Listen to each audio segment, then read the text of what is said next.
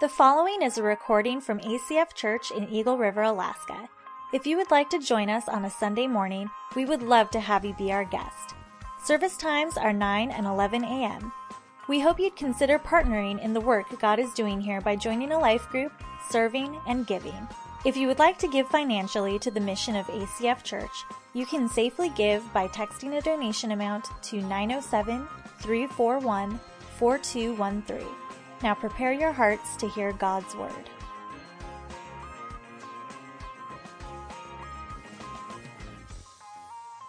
Good morning, ACF. Oh, come on. It's a beautiful day outside, and that's what I get. Eh, good morning. Good morning, ACF. Oh, that's so much better. My name is Josh. I'm the family pastor here at ACF, and I'm excited to be with you guys this morning. Um, if go ahead and grab your Bibles right now, we're going to turn to Galatians chapter 5, verse 16. Um, if you don't have a Bible, don't own a Bible, there will be one around you, probably in the seat in front of you. Grab that. Now you have a Bible. Put your name in it, take it home. That's yours if you don't own one. We just want to give you that. Um, also, if you didn't receive the notes this morning when you walked in, uh, we have our new ACF um, um, website, and you can go there on your mobile device, acfak.org. If you go there right now, you're going to see a blue bar going across the top of your screen. If you just tap that bar, it's going to take you straight to our notes, uh, so you can jump on with our notes. Uh, so we've been in a series called Anchored Soul. And uh, we've been talking about how Christ uh, is the anchor for our soul. It talks about in Hebrews chapter six. And during this series, it's been it's been a lot of fun. I've really enjoyed kind of the topics and the things we've been talking about uh, here as a staff during Anchored Soul because we've tackled some pretty big um, ideas, some concepts, some topics. We've walked through some heavy things. Uh, we've talked about things like uh, we we need a savior over a system. And we talked about how, you know, it doesn't matter if you do all the right things because it's not about the system. You can come to church every day for your entire life and that's not what saves you. You know, you can read your Bible every day for your entire life. That's not what saves you. It's the Savior who saves you, not the system. Um, we've talked about things like depression. And, how is Christ an anchor for our soul when we're walking through depression? Uh, we talked about things like God's will right? That's an easy one. Uh, well, what does God's will look like? How is my soul anchored to God in the midst of His will and my will, and what does that look like? So we've had some pretty uh, awesome topics and fun things we've talked about. And today, uh, I get the easy one, right? Brian's like, here, just take this easy one as we're going to talk about the Holy Spirit, right? Simple, easy, and uh, I'm, I'm, ex- I'm really excited to talk about that. But as you're in Galatians chapter 5, verse 16, I want to start by reading this. And if you don't have your Bible, you can see it on the screen behind me. so I say, walk by the Spirit, and you will not gratify the desires of the flesh. For the flesh desires what is contrary to the spirit, the spirit what is contrary to the flesh. They are in conflict with each other, so that you are not to do whatever you want, but you are to be led by the spirit, or but but if you are led by the spirit, you are not under the law. So this morning we're talking about this idea of tethered. The title to today's message is tethered. That if, if Christ is the anchor for our soul, how are we tethered to that anchor? Right? Are we just to hold on with all of our might and all of our grip and just hold on for dear life? Or is there something that ties us to Christ?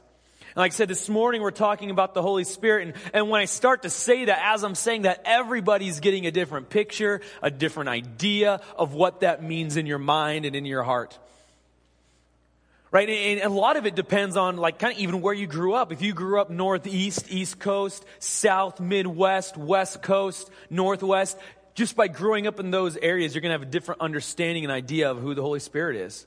If you grew up Baptist, Methodist, Presbyterian, Assemblies of God, Christian Missionary Alliance, like if you grew up in the church in that sense or didn't grow up in the church at all, you're going to have a different understanding and maybe idea in your mind of who the Holy Spirit is. So as soon as I start talking Holy Spirit, this room is full of different opinions on that. And so what I want to do today is talk about what scripture says, who the Holy Spirit is, and how that affects us in our life. And how does that tether us to Christ? So to start off, before we can really talk about who the Holy Spirit is, I think we first need to really have a good understanding of who the Holy Spirit is not. I mean, there's all these ideas and concepts that we kind of bring, some baggage that we bring to the table when we start talking about the Holy Spirit. And so I want to talk about a couple quick things of who the Holy Spirit is not. now, tomorrow is a great national holiday. It is May the 4th, right? Let me say early May the 4th be with you for tomorrow. You know, we have the new Star Wars movies coming out. Come on, who's excited for the new Star Wars movies that are being released? Thank you, Disney, for prying those away from George's hands, uh, who has destroyed a great thing. Um, so I don't know about you. Most people in this room are familiar with Star Wars. I had a favorite Star Wars growing up. Mine was Empire Strikes Back. And yes, and, and I'm sure all of you guys have a favorite Star Wars. Let me just say this. If your answer to what is your favorite Star Wars is either episode one, two, or three, get out. All right, just get out. You don't need to be here at all anymore. And so just leave. All right, that is not a correct answer. For me, it was Empire Strikes Back. And I don't know what it was. It, the snow battle at the beginning. I, I loved the snow when I was a kid. I still love the snow. Glad I'm in Alaska.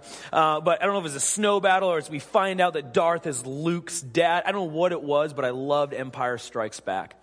And I remember as a kid, every time I'd get sick, Dad, go to the video store, rent me Empire Strikes Back. And I would watch it over and over again. I couldn't wait to get sick. And, uh, and there's a scene in Empire Strikes Back, right? Luke goes to the Dagobah system and he's gonna learn to be a Jedi Master. And he meets this creature named Yoda and Yoda agrees to teach him how to use the Force right? And so Luke starts practicing and he does cool things like stand on one hand and like lift rocks with the force, right? He runs through this swampy forest thing and he like does flips with Yoda on his back. Pretty awesome because that's how you use the force. And so he's, he's training and he's learning and he's training. And then all of a sudden there's this scene where Yoda's like, okay, see your jet? Luke had crashed his jet into the swamp water and it's like halfway submerged. You guys know the story. And, and Yoda's like, okay, get it out. And Luke's like, I can't, it's too big. And Yoda's like, no, use the force and get it out. So Luke's like, all right. So he, he musters up everything inside of him and he's like, Gah! and he's using the force and the water starts bubbling and the jet starts lifting up and Yoda's like, yes. And then all of a sudden he's like, ah, oh, it's too heavy and it sinks back down in the water. And Luke walks over to Yoda and a super annoying voice says, you asked the impossible, right? And he, he walks and storms off and has this little hissy fit. And then Yoda just kind of turns and looks at the jet and he uses the force and he picks the jet up out of the water and he brings it over and he sets it down on dry land and Luke comes over and I don't believe it. And what does Yoda say? That is why you fail. right? And, and so often as Christians, we tend to view the Holy Spirit as the force. Point number one is the Holy Spirit is not the force. The Holy Spirit is not the force. And we laugh and we joke, and I was thinking about that. It's really funny, but it's so true in the way we, we think about the Holy Spirit. See, what did Luke do? He goes and he learns and he's understanding, he, he's getting all this knowledge of the, of the force. So what? So he can control the force and make the force work for him and do his bidding. As Christians, don't we do that all the time? We want to understand the Holy Spirit so I can control the Holy Spirit, so I can make the Holy Spirit do what I want it to, what I want it to do. I want a new this, so Holy Spirit, make it happen. I need a new job. Holy Spirit, make it happen. Right? This person needs to be healed. Holy Spirit, make, I want to control the Holy Spirit. But in reality, it is supposed to be the exact opposite of that. It's not us controlling the Holy Spirit. It's the Holy Spirit who's supposed to control us. We even see this happening. I mean, this idea of the force, and we see this in Scripture. In in Acts, there's this story of this guy named Simon, and he's hanging out with the disciples. And Simon is this uh, magician, and he does all these magic tricks. And it talks about how he's like really popular, right? Like he he he's like the super popular guy. Everyone loves him, loves his magic tricks, and he's doing it. And all of a sudden, he's hanging out with the disciples, and he's seeing them like heal people, make the lame walk, and he's like, "Well, that's cool." Now that's a magic trick right there. Right? He's seeing them lay hands on people and them being filled with the Holy Spirit. And so he goes to Peter. He's like, all right, Peter, how much? What do you mean how much? How much do I got to pay you for this Holy Spirit? Right? Because he wants to add it. He's like, okay, card tricks are cool, but if I can make you walk, now that will draw a crowd. And Peter's like, No, may your silver be destroyed as well as you for asking to purchase the Holy Spirit. You think it's worth money? A, and then B, you're gonna like do what with it? You're gonna make profit? No. See, Simon's trying to control the Holy Spirit. He wanted to use it in his bag of tricks. Oftentimes, I think as Christians, we do the same thing. We want to control the Spirit. We want to use it like it's the force. Number two, the Holy Spirit is not vague or a shadow. He's not vague or a shadow. We get this idea that the Holy Spirit is this thing we just can't quite put our finger on, like trying to nail jello to a wall. I can't do it. It sounds like a good idea, but it never works. And, and like, it's kind of a mystery and like maybe like a half dream. Now, let, let me explain to you. Yes, the Holy Spirit is infinite. And to understand the Holy Spirit in our finite minds, we're not going to understand Him completely. No, we're not going to wrap our minds around the Holy Spirit and get Him. But at the same time, He's not this mystical, like, thing that we can't quite get a hold of. In fact, Scripture is, is very clear on who the Holy Spirit is. I did a Google search. I was just curious, like, oh, as I'm talking about who the Holy Spirit is, I wonder what, like, I wonder what the Google searches bring up. Three out of the top four were this. When I typed in just Holy Spirit in Google, it was who or what is the Holy Spirit? What does the Holy Spirit mean? And what does the Holy Spirit do? These are the top searches in Google when you think of Holy Spirit. Like people want to understand it, but it's, it feels like it's this unknowable thing. But that's not true at all. In Scripture, it's very clear he, that Scripture lines out who this Holy Spirit is and what He does. I have references for all these. I'm not going to say them. If you want them, I can give them to you. But this is just a quick little glimpse of who the Holy Spirit is. He is a counselor. He empowers us to be a witness. He draws the believer close to Jesus. He draws the lost close to Jesus. He empowers us to put sin to death. He sets us free. He is our adoption. He convinces the world of sin. He brings life and freedom. He gives hope. He cultivates fruit in our life. These are very real, tangible things that the Holy Spirit is active and doing in our lives. It's not this unknowable force. Number three, the Holy Spirit is not the third wheel of the Trinity. He's not the third wheel of the Trinity. Anybody ever been a third wheel before? It is miserable it is an awful thing. I remember one time I had moved back to the, my, my kind of my hometown. I was living in California and my best friend was still living there and I was excited to kind of see him again, be living near and be hanging out with him. And just because of we were both really busy after I moved back, we didn't see each other, really get a chance to hang out for a while. And one day he calls me up and he's like, Josh, I'm going to Guitar Center. Uh, it's over in Seattle. It's about a two and a half hour to three hour drive over to Guitar, Guitar Center. He's like, I got to go to Guitar Center, pick some stuff up, and come back. You want to ride with me? I'm like, yeah, this is awesome. Day trip. Really cool. Good chance to catch up. So we're headed out of town. As we're headed out of town, we stop at the Starbucks, walk in, get some coffee, and of course, lo and behold, we walk in. His girlfriend is inside waiting for us. Color me disappointed.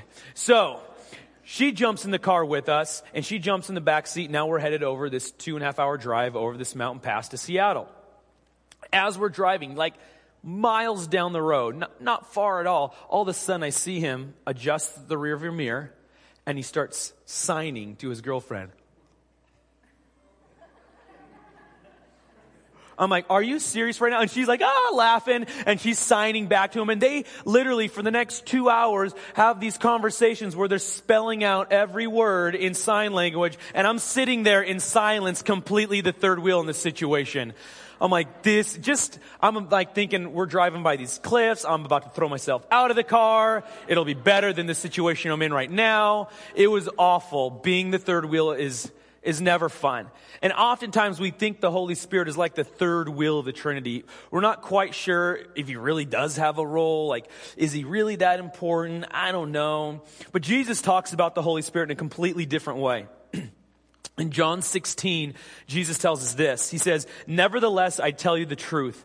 It is to your advantage that I go away. For if I do not go away, the helper will not come to you. But if I go, I will send him to you.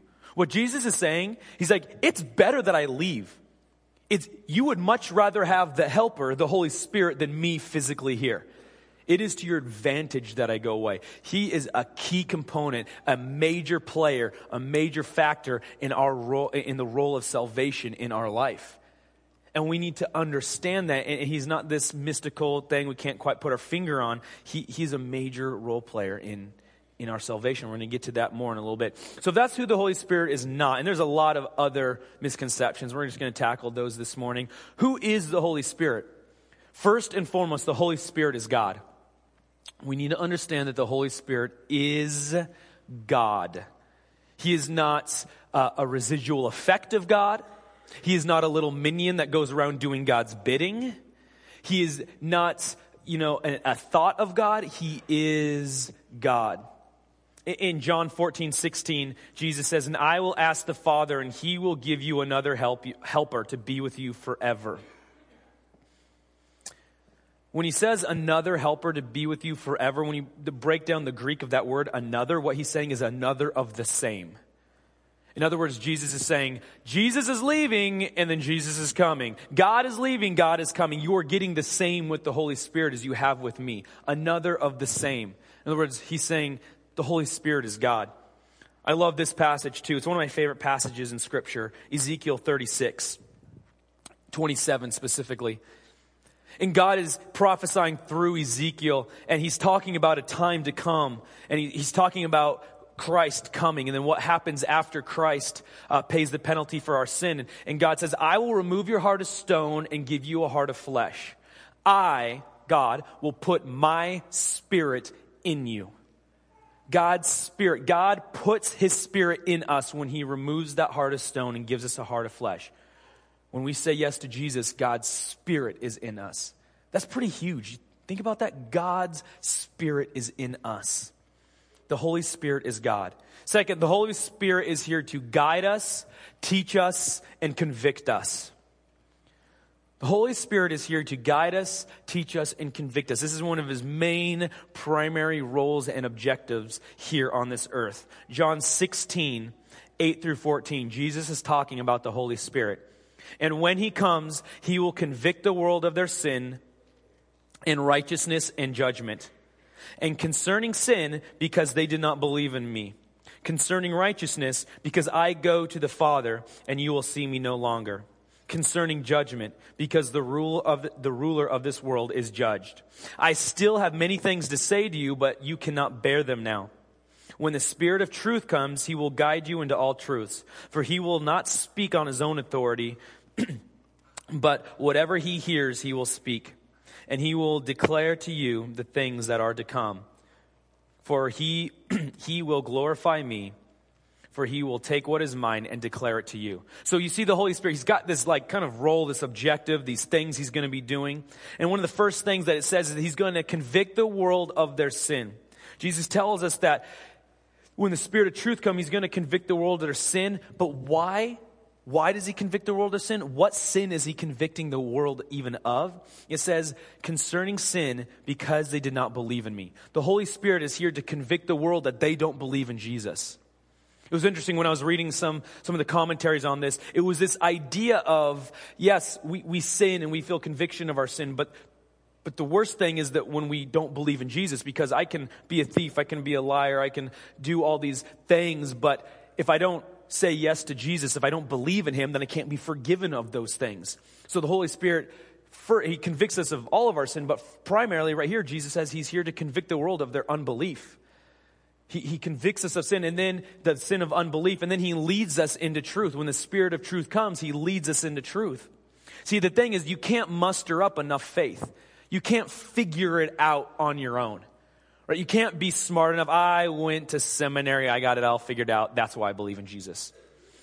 It doesn't work that way. If you believe in Jesus, if you've said yes to him, it's because the Spirit has put that knowledge in you. Even Jesus said to Peter, Right? Peter, who had been hanging out with Jesus for years, Peter, who had seen Jesus do many, many miracles, who sat through his teachings, Jesus says, Who do you say that I am?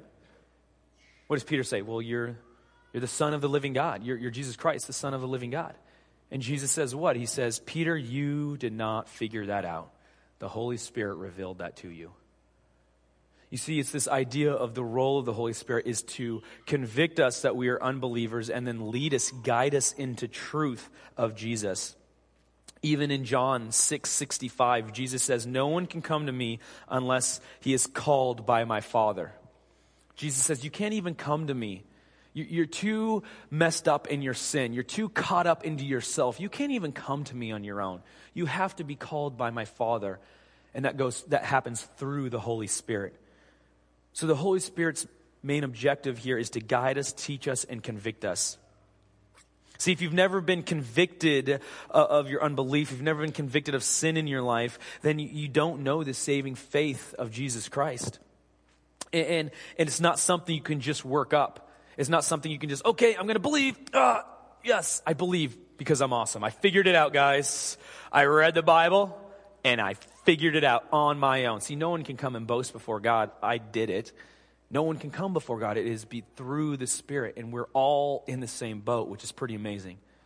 All of us in the same boat. It is through the Holy Spirit. Without the Holy Spirit, we can't even know the truth of salvation. When the Spirit of truth comes, He will guide you into all truth. And thirdly, the Holy Spirit tethers us to God. The Holy Spirit tethers us to God. Romans 8:11. This is pretty cool. Listen to this. It says, If the spirit of him who raised Jesus from the dead dwells in you, he who raised Christ Jesus from the dead will also, uh, will also give life to your mortal bodies through his spirit who dwells in you. Did you hear that? The same spirit who raised Jesus from the dead lives inside of you. Jesus didn't even raise himself from the dead. It was the Holy Spirit who raised him from the dead. That same spirit lives in you. It is that spirit that tethers you to Jesus. You can't grab Jesus enough, hold on, put your arms around him, hug him. Okay, I'm never letting go, Jesus. I'm riding you all the way up to heaven. I'm not letting go. It doesn't work that way. We're not strong enough. We're, we're weak. I'm weak. But fortunately, it's the spirit inside of me, the Holy Spirit, the same one that raised Jesus from the dead, that grabs on to that anchor and tethers us to it. I don't have to try to work hard enough, do enough right things, do the right thing, say the right thing. I don't have to worry about that because it's the Spirit who raised Jesus from the dead in me who is holding on to Jesus, who's holding on to that anchor for my soul. It, it's so freeing to hear that and understand that. Romans 8. It, Romans 8 talks a lot about this, or Romans talks a lot about this, but 8, I'm going to just hit a couple points here. He, Paul starts out by saying, However, you are not flesh, but you are spirit. In fact, the Spirit of God dwells in you. Restating it again. You're not flesh, you're spirit. In fact, it's God's spirit that dwells in you. And then jump down uh, to 814. For all who are led by the Spirit are sons of God. For you did not receive the spirit of slavery to fall back into fear, but you received the spirit of adoption as sons, by whom we cry, Abba, Father. The Spirit Himself bears witness to our spirit that we are children of God. And if children, then heirs, then if we are children, then we, we are heirs. If heirs of God, then we are fellow heirs with Jesus Christ. Did you hear that? That you are sons and daughters of God through the spirit of adoption.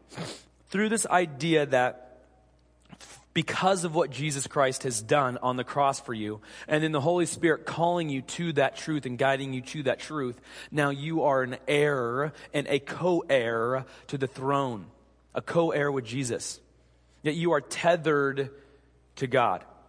And it was interesting as I was doing some research on this, I was, I was reading up on adoption and looking into that. In, in, in Roman times, uh, the Roman culture had a very unique perspective on adoption. And, and where we just read was in Romans. It was Paul writing a letter to the Romans. And so it's really cool how this works out. See, in the Roman culture, culture when you adopted um, somebody, there was this idea that four things were happening in adoption.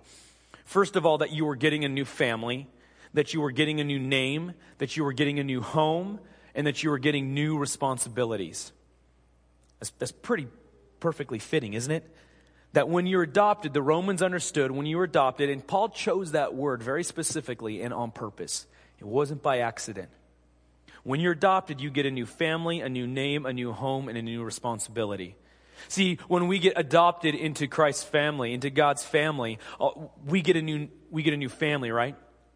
We get a new family. All of a sudden, we belong to a bigger and greater family, something beyond us, the body of Christ which we are all part of this family. We have this amazing family now. When, when we are adopted into, into Christ's family, into God's family, we get a new name. What God says, I no longer call you slaves, I call you sons. You are no longer enemies of God, you are righteous before God. Like we get a new name, we get a new home, right? This is no longer our home when we come into adoption into God's family. Now we have a new home, a new hope that we look forward to, that we press towards, as Paul says. And we have new responsibilities, right? No longer it's just about living for yourself, doing your own thing, looking out for number one. Now we're called to do things like take care of the orphans and the widows. We're called to do things like go out and, and, and, preach the gospel and teach them all that I have commanded you, baptizing them in the name of the Father and Son and Holy Spirit. We're called to walk in things like forgiveness. We're called to walk in things like humility. We have new responsibilities to walk in as we are, as we become adopted into God's family. And an interesting fact and this, I found this to be true in the Roman culture, in the Greek culture, and in the Jewish culture. This was a, something that was commonly understood back then. But if you had a child, you could legally like disown your child. Like if the prodigal son, that father had legal rights to disown his son and like cut him off from the will when he was like saying, I don't want to be your son anymore.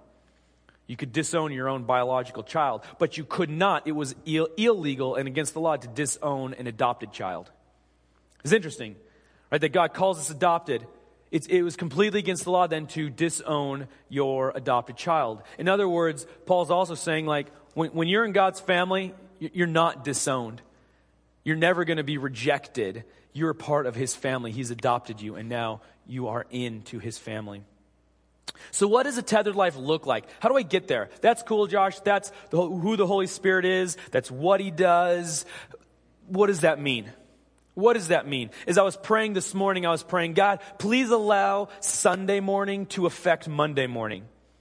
Because if it doesn't, we're all just wasting our time.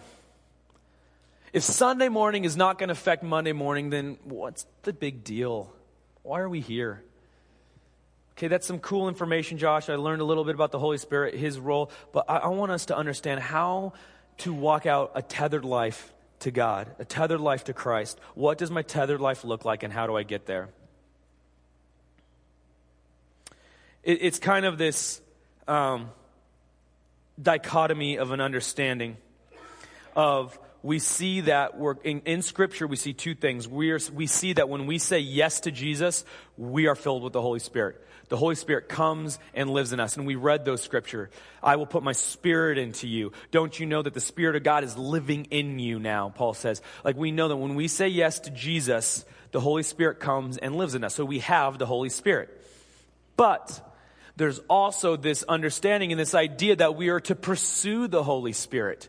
We read things like Jesus says in Luke uh, uh, chapter 11. He says, um, if you're, you know, you know the verse he says, then if you who are evil know how to give good gifts to your children, how much more will the Heavenly Father give His Holy Spirit to those who ask Him?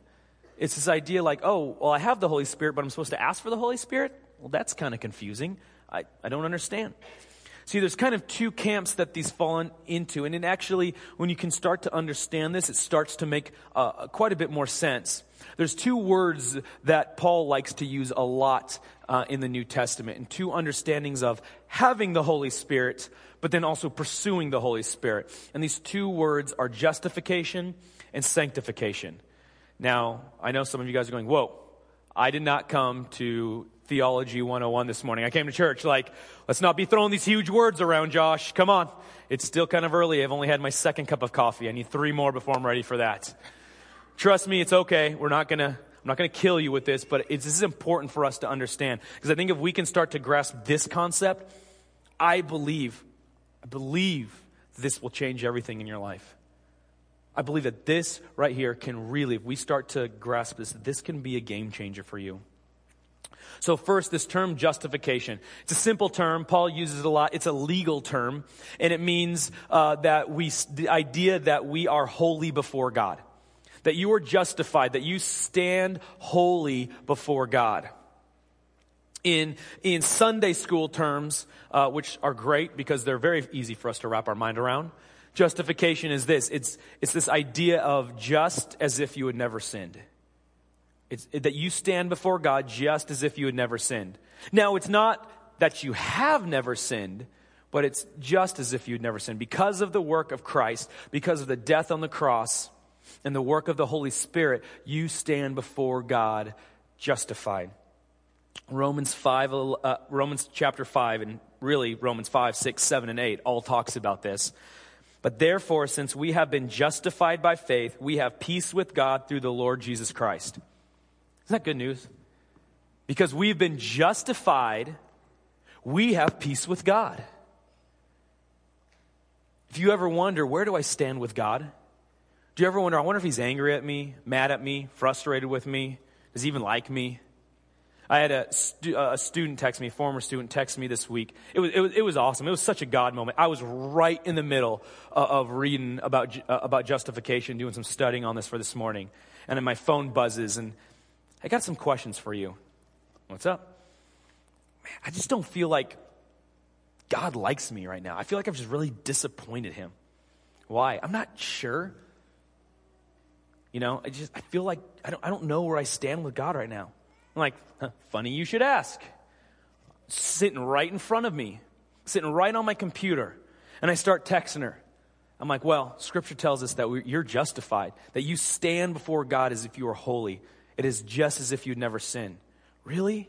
Yeah. And I start texting out, and I I was on my computer, so I can copy and paste. I copy and paste Romans chapter 5 and send it to her. So I'm sure it took her like an hour to scroll through that whole thing. Thank you, Mac, for your new iMessage. I just copy and paste and I can text you from my computer. Much easier. Chapter 5 uh, of Romans, she got it on her phone. And like an hour later, after she finished reading the small text, I get, man, thank you so much. That's exactly what I needed. I think so many of us this morning, that's exactly what we needed to hear because it's not really what we know. That when you get the Holy Spirit, God's Spirit comes in you. God's Spirit is alive in you. So when God sees you, He sees His Spirit. He sees the work that Jesus has done on the cross. You stand before Him just as if you'd never sinned. And then there's this idea of sanctification. Like I said, justification is just as if you never sinned. It's not that you have never sinned. So, obviously, in my life, I don't know about you, but I still sin. Right? I haven't arrived to this goal of really this, uh, of standing before God. Like, my life still needs work. And it's not that I have to earn it, but it's, it's like, man, Jesus has done this for me. I still got some junk in here I need to, to work out. And this idea of pursuing the Holy Spirit we see sanctification. Paul says it in Romans like perfectly, right? Romans chapter 7. Man, that thing I don't want to do anymore, the thing I want to stop doing, yeah, that's what I do. The thing that I want to do, I don't do that. How many of you guys relate? Man, all seven of you guys, the rest of you guys have nailed this. Good job. I don't even know I'm here. The seven of us, let's just get together. We can talk. Everybody else has this down. Right? This idea of, I don't want to do this. Why do I keep running back to the same vice over and over again? Because I'm in this process of sanctification. It's this idea that it's this daily thing that you have to walk through. Paul writes it like this in Galatians 5:16, "But I say, walk by the Spirit, and you will not gratify the desires of the flesh." For the desires of the flesh are against the spirit, and the desires of the spirit are against the flesh. For they are opposed to each other to, to keep you from doing the things that you want to do. I had a friend of mine who knew a missionary to uh, Native Americans, uh, uh, uh um, a tribe up in, I think it was in Washington. But this, this missionary had, had been able to walk through the salvation process with the chief of the, of the area. And one day the chief comes to him and he's like, Pastor, I, I got to talk to you about something. He's like, Yeah, what, what's up? He says, I feel like there's these two dogs fighting inside of me all the time. This like good dog and this evil dog. And the missionary looks at him and said, That's, that's interesting. Who, who's winning? And he said, Whatever dog I feed the most. It's this idea that we are to walk in the Spirit. See, the flesh is in us. It wants to do fleshly things. And if we feed that, we're going to walk in that. And the Spirit, God's Spirit is in us. And He wants to do Spirit things. And if we feed that, we're going to walk in that. That's this idea of sanctification is who are you feeding the most? We are called to walk in the Spirit, to walk in it. It's this idea, like, especially back then, they walked everywhere, right? So when I walk to the market, I walk in the Spirit to the market. When I walk to work, I walk in the Spirit to work. When I walk to my friend's house, I walk in the Spirit to my friend's house. When I walk home from work to my family, I walk in the Spirit home to my family. I don't get to leave the Spirit at work when I go home to my family. Right? It's this idea of walking to these places because we can't be tough enough. We can't grit our teeth and just willpower it enough. I'm going to willpower this sin out of my life. And we might have some victories. You might be, okay, I'm going to cold turkey this, no more, eh, going to do it. You can have some victory in some areas, but like all areas of your life, yes, I conquered lying all by myself. Now I have this huge, massive trail of other stuff that uh, I haven't even touched yet, but lying, taking care of it. Right? No, it's this idea that we can't do it on our own. You can't be tough enough, strong enough. So, how do you walk in the Spirit? We're in today in this idea of how do you walk in the Spirit? The first one is this desire the Holy Spirit. Desire to be led by the Holy Spirit. That seems simple enough, but think about that for just a moment. We often say we want to be led by the Holy Spirit, but deep down in our hearts, do you really want to be led by the Holy Spirit? When it comes down to it, many of us don't want to be led by the Holy Spirit. Or maybe um, more fundamentally, we don't want to be led by anyone but ourselves.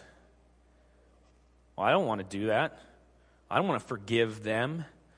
I don't want to, you know, go talk to her. I don't want to I don't want to be kind to him. Well, don't tell me what to do. We don't, it's not that we don't want to be led by the Holy Spirit. We just don't want to be led by anybody but ourselves. The question is, do you want to be led by the Holy Spirit? When we ask to be filled with the Holy Spirit, when we ask to be led by the Holy Spirit, what does that mean? Well, the Holy Spirit walks in forgiveness. Do you walk in forgiveness? And not to the people that are easy to forgive.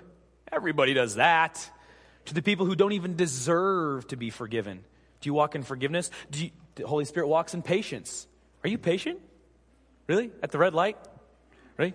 Behind the lady at the check stand who still writes checks? And what's the date today? Right? Do you still have patience there?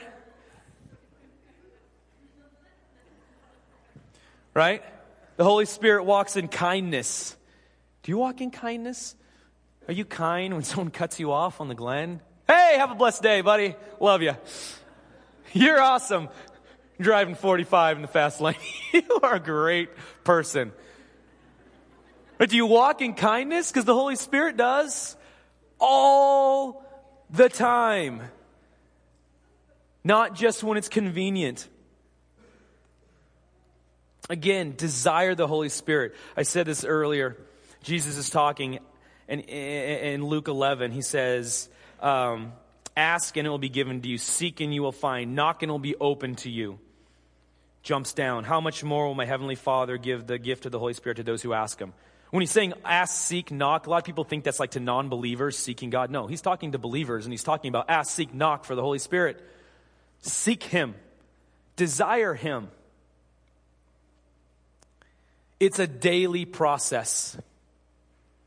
To walk, to be led by the Spirit is a daily process.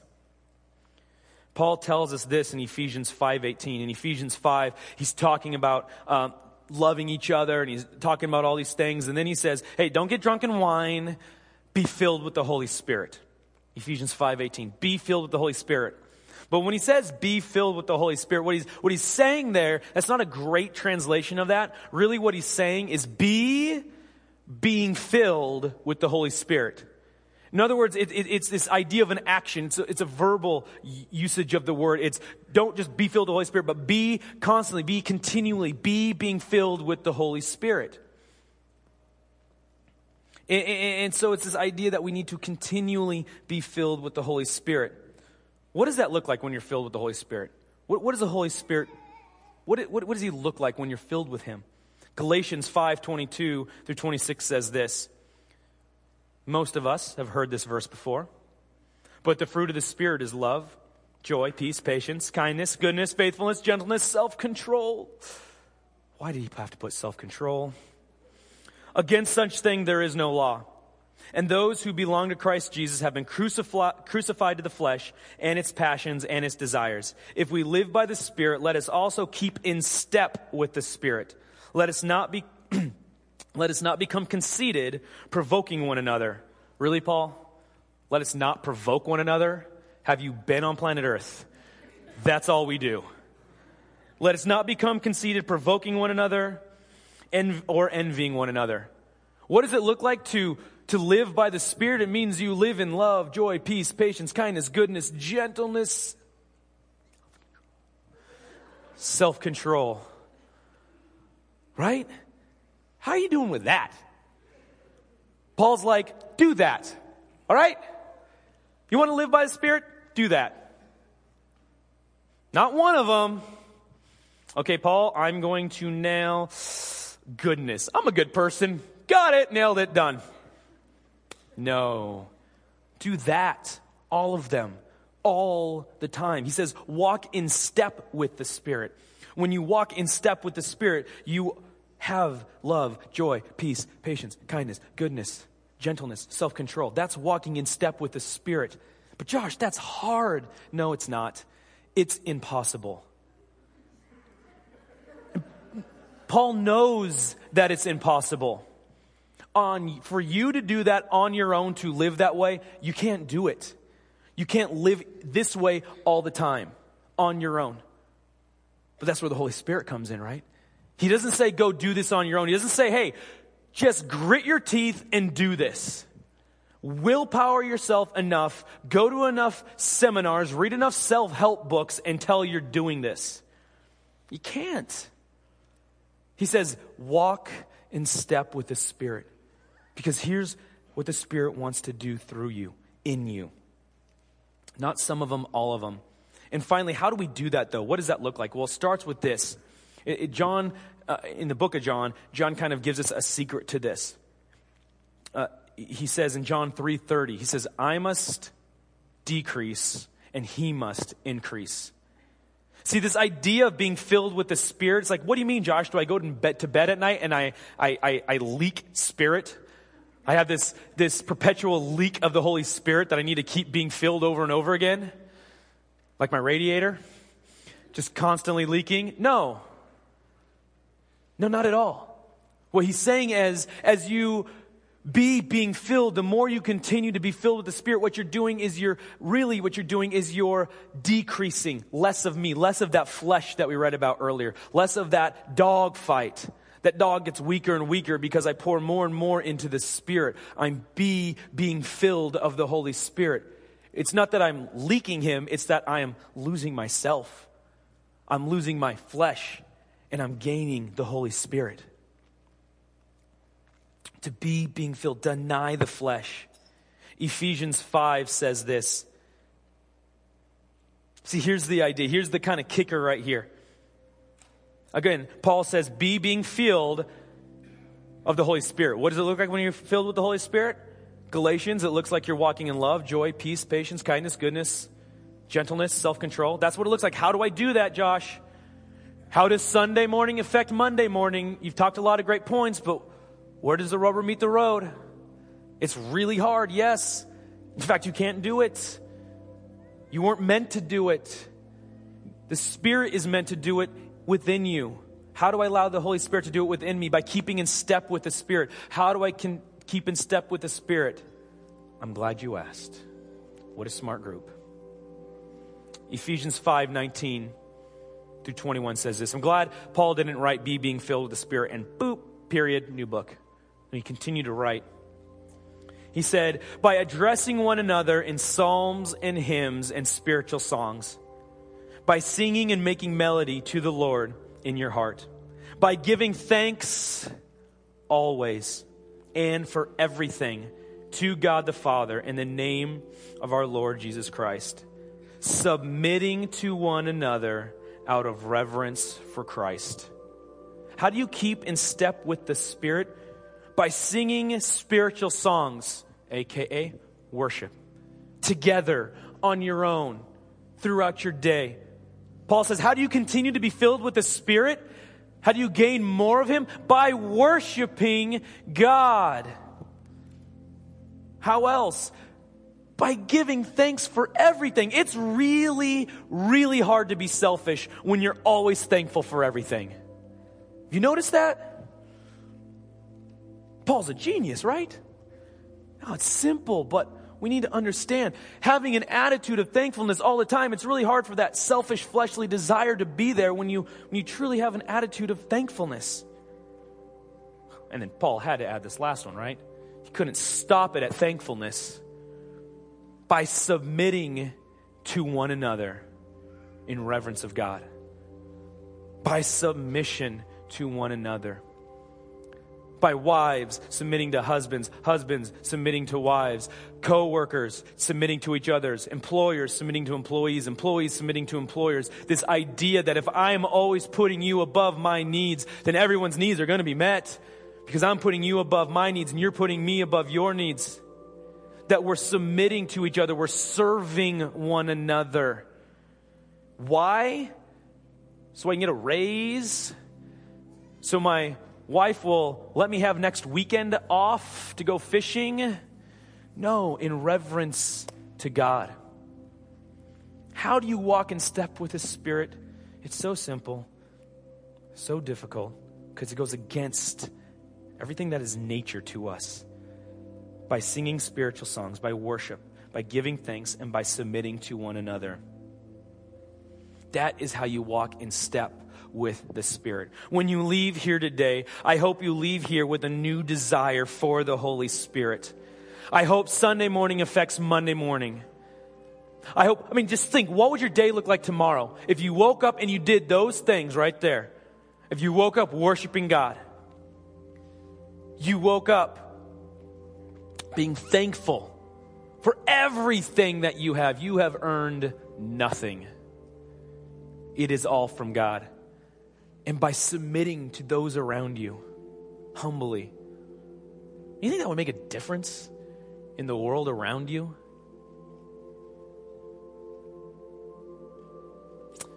Then we can begin to realize and make a commitment and make a desire to make that part of our routine. That's my prayer for you today. That you begin to desire that, to make that part of who you are, to walk in step with the Spirit. That daily routine of worship, of thankfulness and submitting to one another. What would your, what would your Monday look like if Sunday affected that? Let's pray. God, we thank you for the Holy Spirit. Thank you, God, that I don't have to grip onto you, hold onto you, wrap my arms and legs around you, and just hope I can hold on all the way up to heaven. God, thank you that I don't have to be smart enough to know to come to your saving grace. Thank you, God, that I I don't have to earn that. But Lord, that I stand before you justified. And that by pursuing your spirit, you are constantly sanctifying me in my life, in us, in ours, collectively as a church. Jesus, I pray that you would put that desire in us. God, that desire to walk in step with your spirit, that desire to wake up and be thankful. That desire to submit. God, and that desire to worship you. Let us worship him now.